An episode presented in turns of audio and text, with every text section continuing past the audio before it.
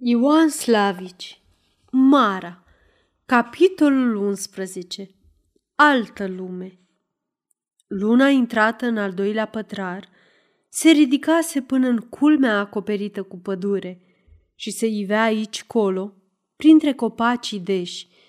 Pe șesul de la dreapta însă era ea de mult răsărită.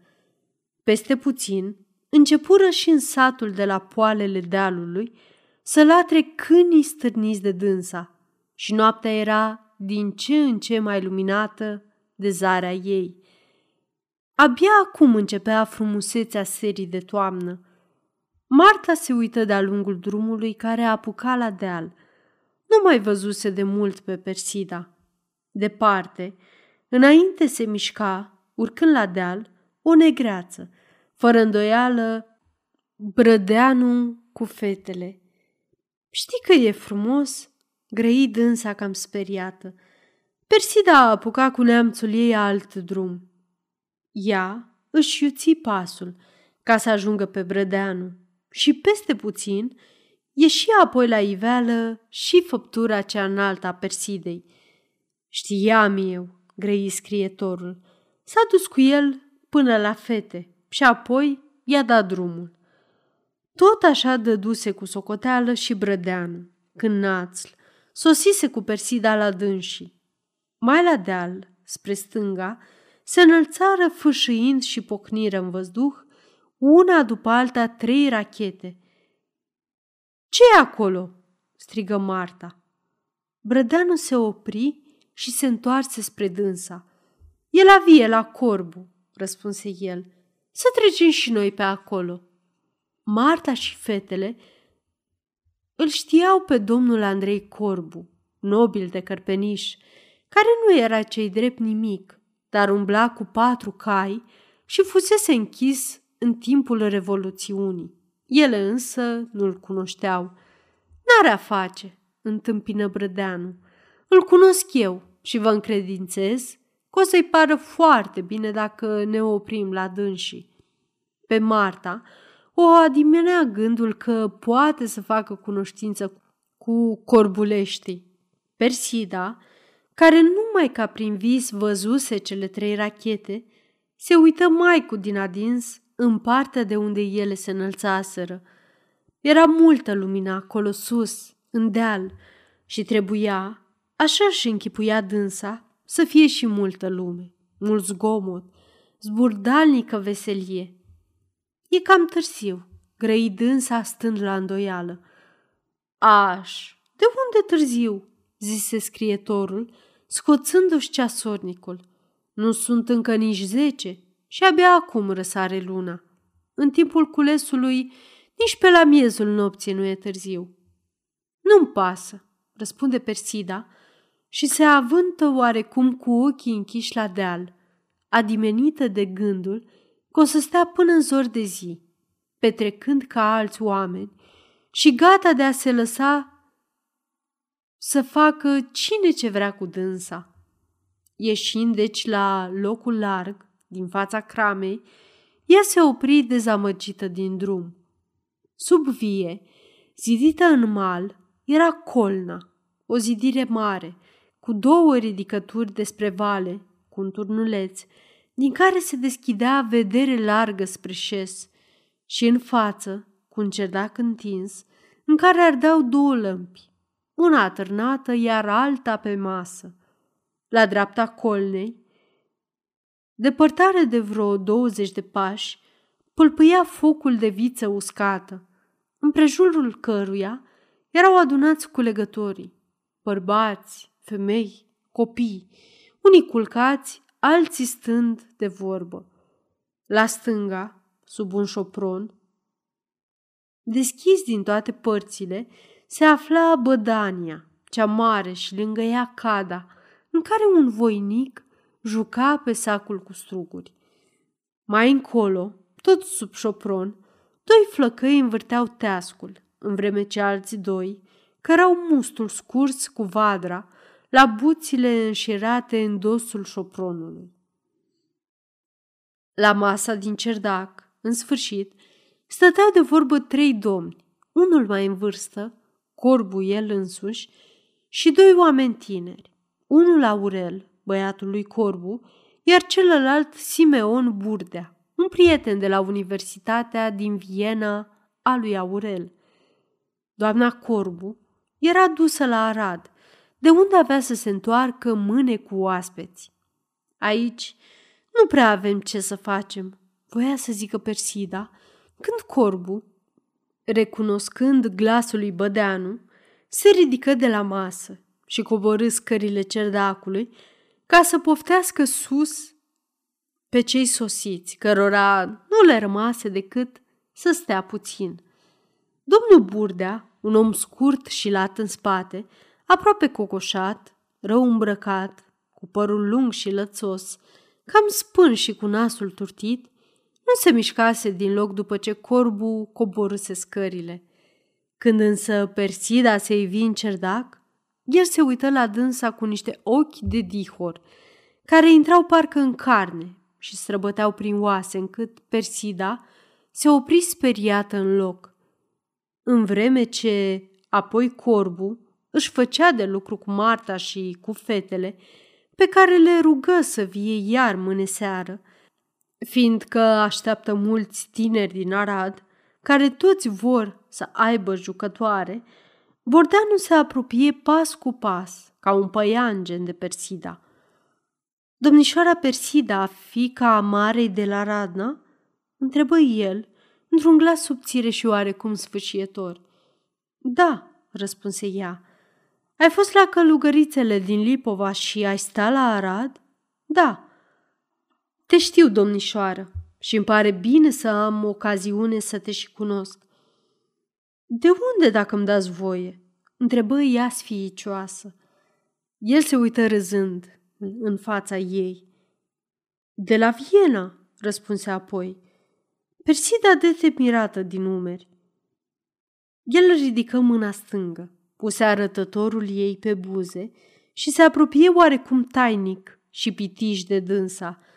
Îți mai aduce aminte, zise el încet, când vântul a spart una din ferestrile de la mănăstire, Persida rămase cam pietrită. Știa acum cine i-a vorbit acestui om străin despre dânsa și îi venea să plângă de necaz și de rușine. Era lucru de nesuferit. Tainele mari ale vieții ei fusese rădate de gol. Omul acesta le cunoștea și putea să le spună mai departe. De ce să nu o facă? Zadarnice erau toate silințele ei. Vedea în gândul său cum toată lumea vorbește despre dânsa, cum oamenii fac mult din nimic și cum toți își bat joc de dânsa. Se simțea ca pierdută și Națl era în gândul ei cel mai nemernic om din lume. Te înșeli, zise ea, dar nu putu să-și urmeze vorba deoarece corbu se întoarse acum spre dânsa, ca să o poftească din nou și mai stăruitor pe seara de mâine. Ea făgădui, pentru ca să scape, că va veni. Apoi, când plecară mai departe, îl târâ așa zicând pe burdea după dânsa și potrivi astfel lucrurile ca să rămâie singură cu el.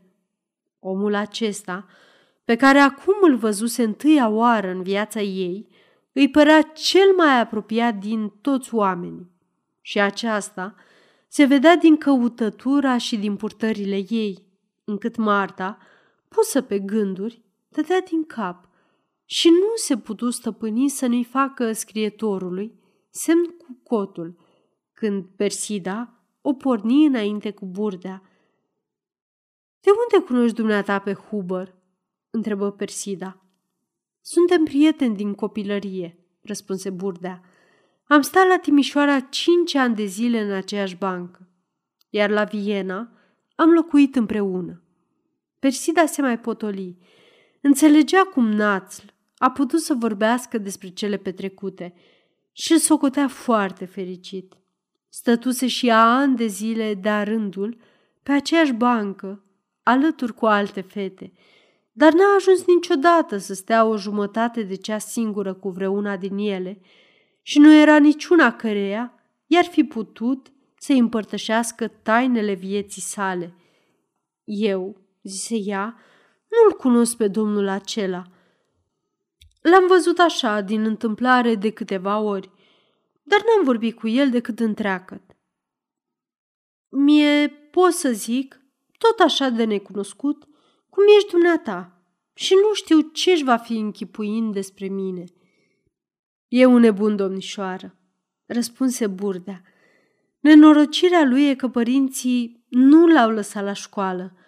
Nu e făcut el pentru măcelărie și în loc de a-și căuta de meserie, se reazimă pe averea părinților săi și își petrece viața citind fel de fel de cărți care îl amețesc.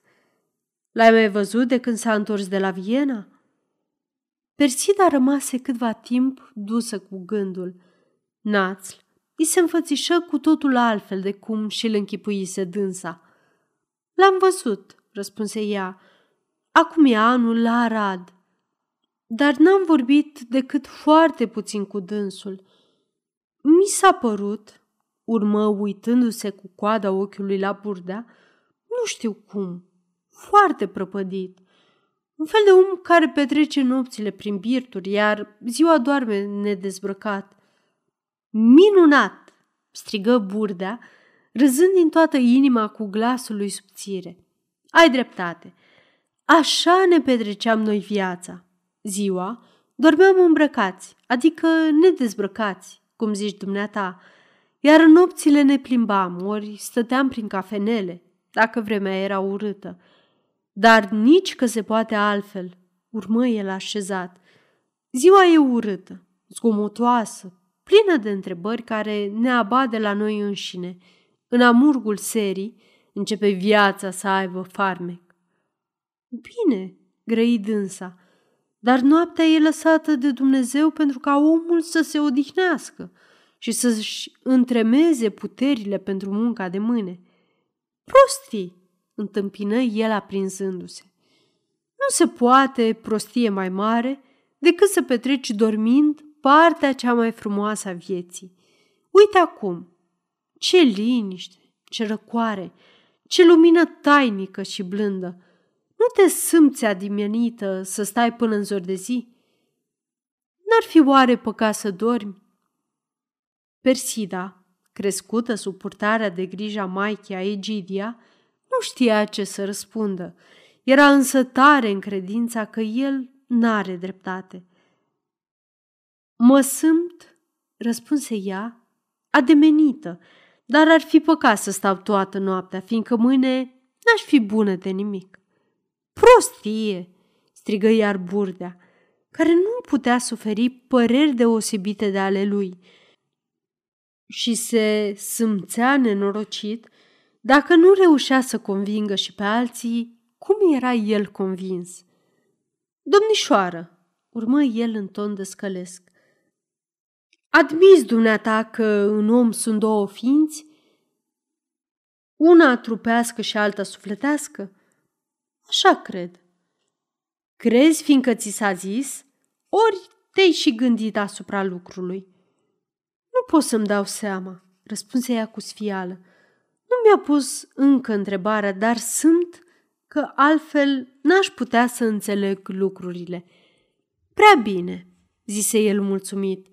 Atât mi-e destul ca să văd că te-ai gândit. Te rog acum să-mi spui, cine trebuie să stăpânească viața mea? Trupul meu ori sufletul meu? Fără îndoială că sufletul. Dar dacă el e mai slab decât trupul, trebuie să vezi, răspunse ea strâmtorată. De, grăi el râzând, multe va fi voind omul, dar puține poate.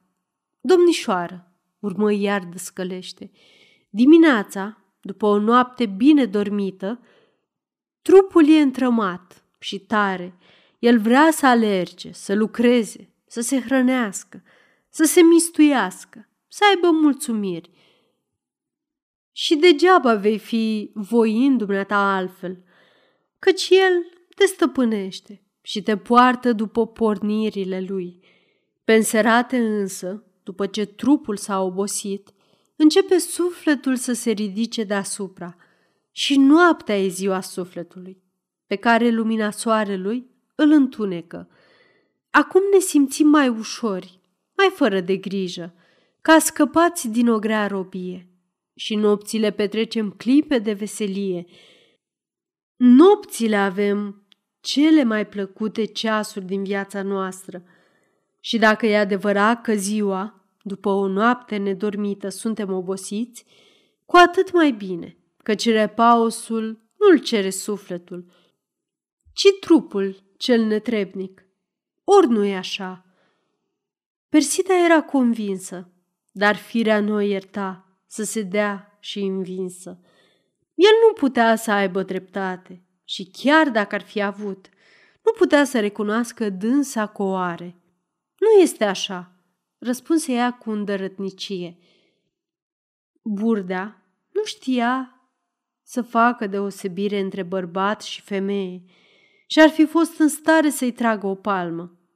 Bine, domnișoară, grăi el stăpânindu-se, dar te faci de râs. Nu mă fac, întâmpină ea zâmbind, fiindcă nu e cum zici dumneata. Când e bolnav ori obosit, omul e și sufletește mai slab și nu-și poate stăpâni pornirile.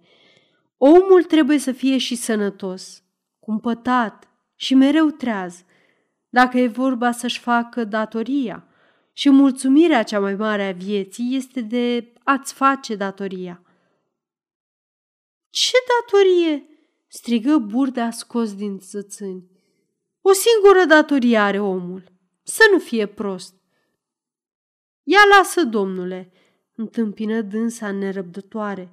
Nopțile nedormite ale dumneavoastră sunt un fel de beție care ne face nepăsători față cu ziua de mâine și ne aruncă în desfrâu. Apoi, tocmai aceasta e domnișoară, răspunse el, mai potolit. Dumneata vorbești ca Huber, care viața lui toată se plânge de datoriile pe care nu și le face și își petrece zilele făcându-și mereu mustrări.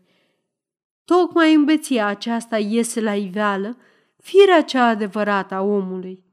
Asta da, zise ea. Recunosc și eu că noaptea poți să cunoști pe un om mai bine decât ziua, fiindcă noaptea, firea lui cea adevărată, iese mai nesfiit la iveală și bunătatea, dar și răutatea lui. Aceasta este o înregistrare Cărțiaudio.eu. Pentru mai multe informații sau dacă dorești să te oferi voluntar, vizitează www.cărțiaudio.eu. Toate înregistrările Cărțiaudio.eu sunt din domeniu public. Ea se cutremură în tot trupul, cuprinsă de fiorii care o trecuseră când se văzuse singură. Simțea că nu vine bine să stea atâta timp singură cu acest om, pe care acum îl întâlnise întâia oară în viața ei. Știa că Marta, fetele și mai ales Brădeanu își vor fi făcând cele mai urâte chipuri despre dânsa și totuși nu putea să se despartă de dânsul. Nu mai stătuse încă cu nimeni astfel ca acum, cu dânsul de vorbă. Nu intrase încă nimeni, ca el acum, în sufletul ei, și se simțea ademenită de întregul lui fel de a fi. Noaptea, urmă ea, e ziua ispitirilor și a păcatului. Eu mă tem de nopțile petrecute în nedormire. Pentru zilele mele parcă aș fi gata să iau toată răspunderea. Pentru nopți nu cute să o primesc. Ei sosiră la cramă, unde Mara, ea singură, trează încă, Ședea muțăind pe un sac cu frunze la foc și și aștepta fata. Nu erau încă 11 ceasuri, dar fetele și Marta, duse cu gândul la ziua de mâine, se grăbiră și Persida rămase peste puțin cu burdea și cu muma ei la foc.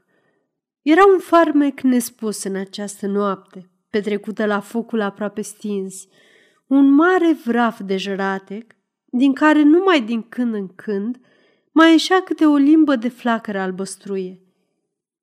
Sub vie, la depărtare de vreo zece pași, dormeau câțiva culegători, În satul de la poalele dealului lătrau câinii și începuseră cocoșii să cânte de miezul nopții. Mai la deal cânta o flașnetă. Din când în când, câte o pușcă se descărca. Vânatul tomnatic fâșâia prin frunzișul aproape uscat.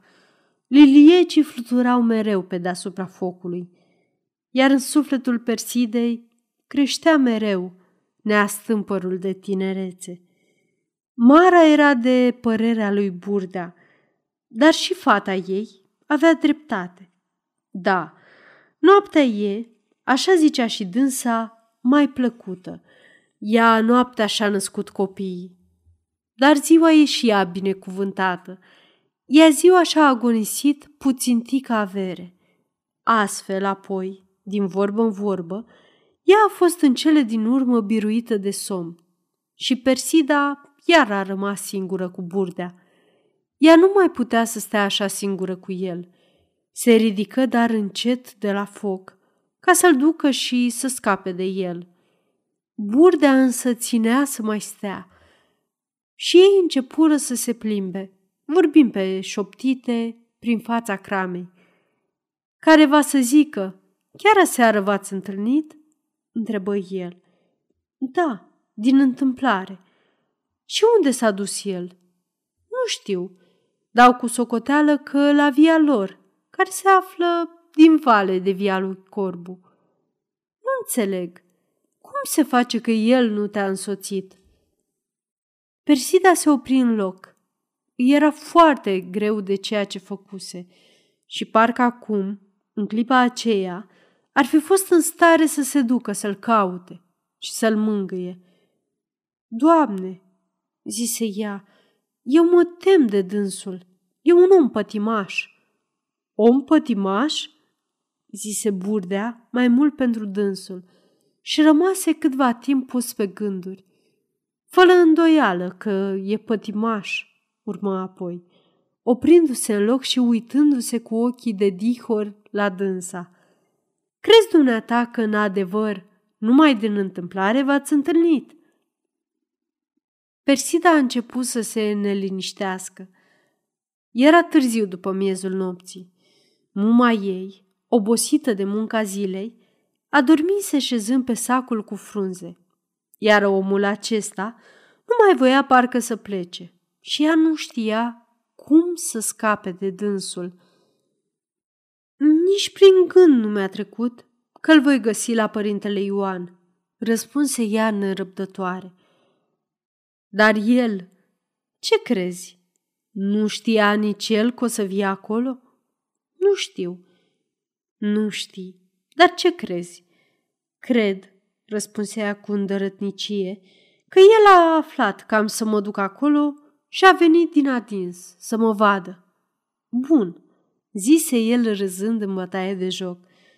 Și dumneata, dacă ai fi știut că el are să fie acolo, te-ai fi dus ori nu?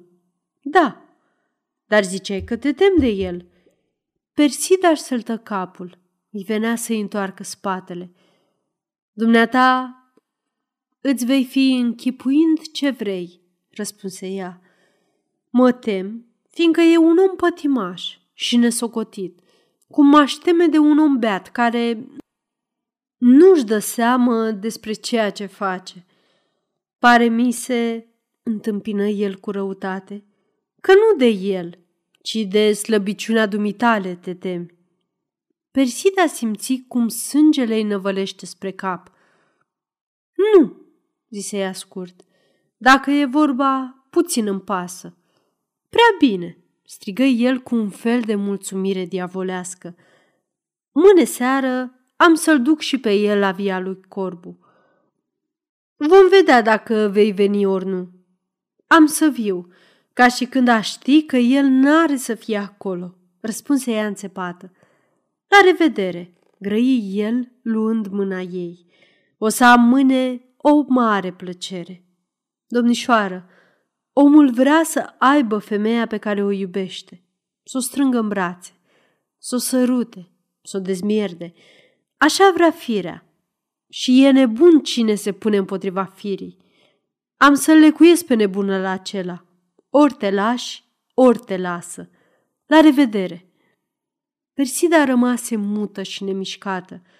Se uită lung în urma lui, apoi își acoperi fața cu mâinile amândouă. Se simțea ca și când ar fi căzut, încât n-ar mai putea îndrăzni să iasă în fața lumii și începu să tremure când își dete seamă că nu-i rămâne decât să meargă mâine seară la via lui Corbu. Trebuia neapărat să meargă. Și ce adică ar putea o face să nu se ducă? Ce ar fi putând să îi se întâmple? De ce ar fi având să se teamă? Da, zise ea, trebuie să vadă că nu sunt o femeie slabă, să-și rumpă odată gândul și să mă lase în pace.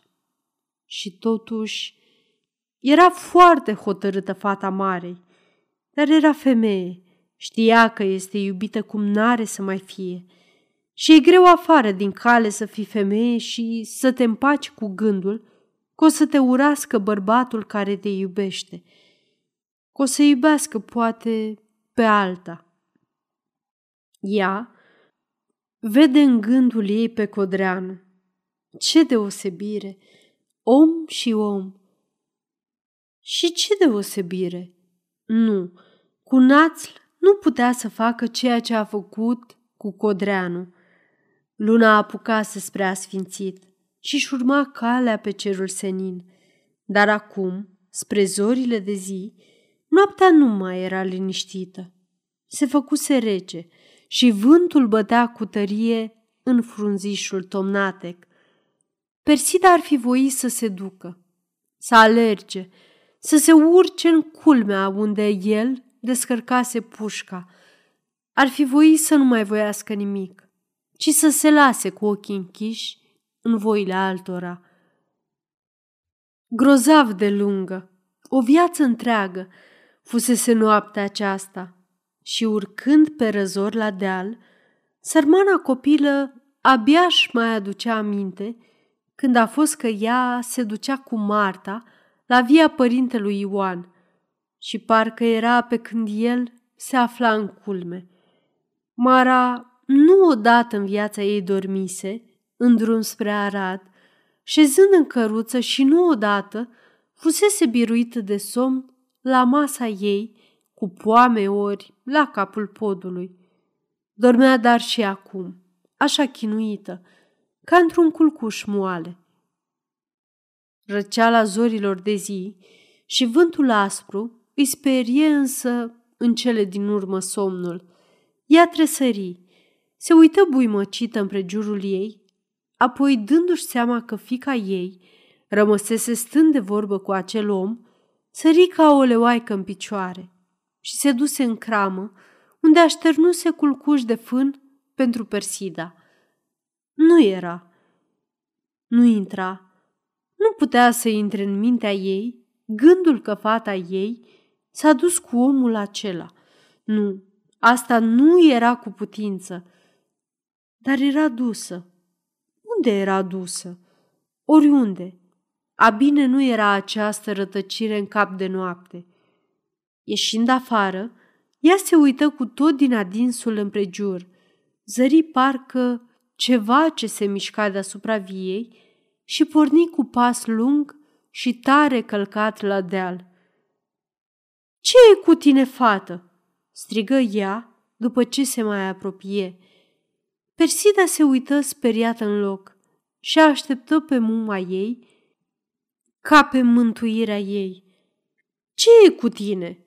întrebă iară Mara, încet și cu glasul înnecat.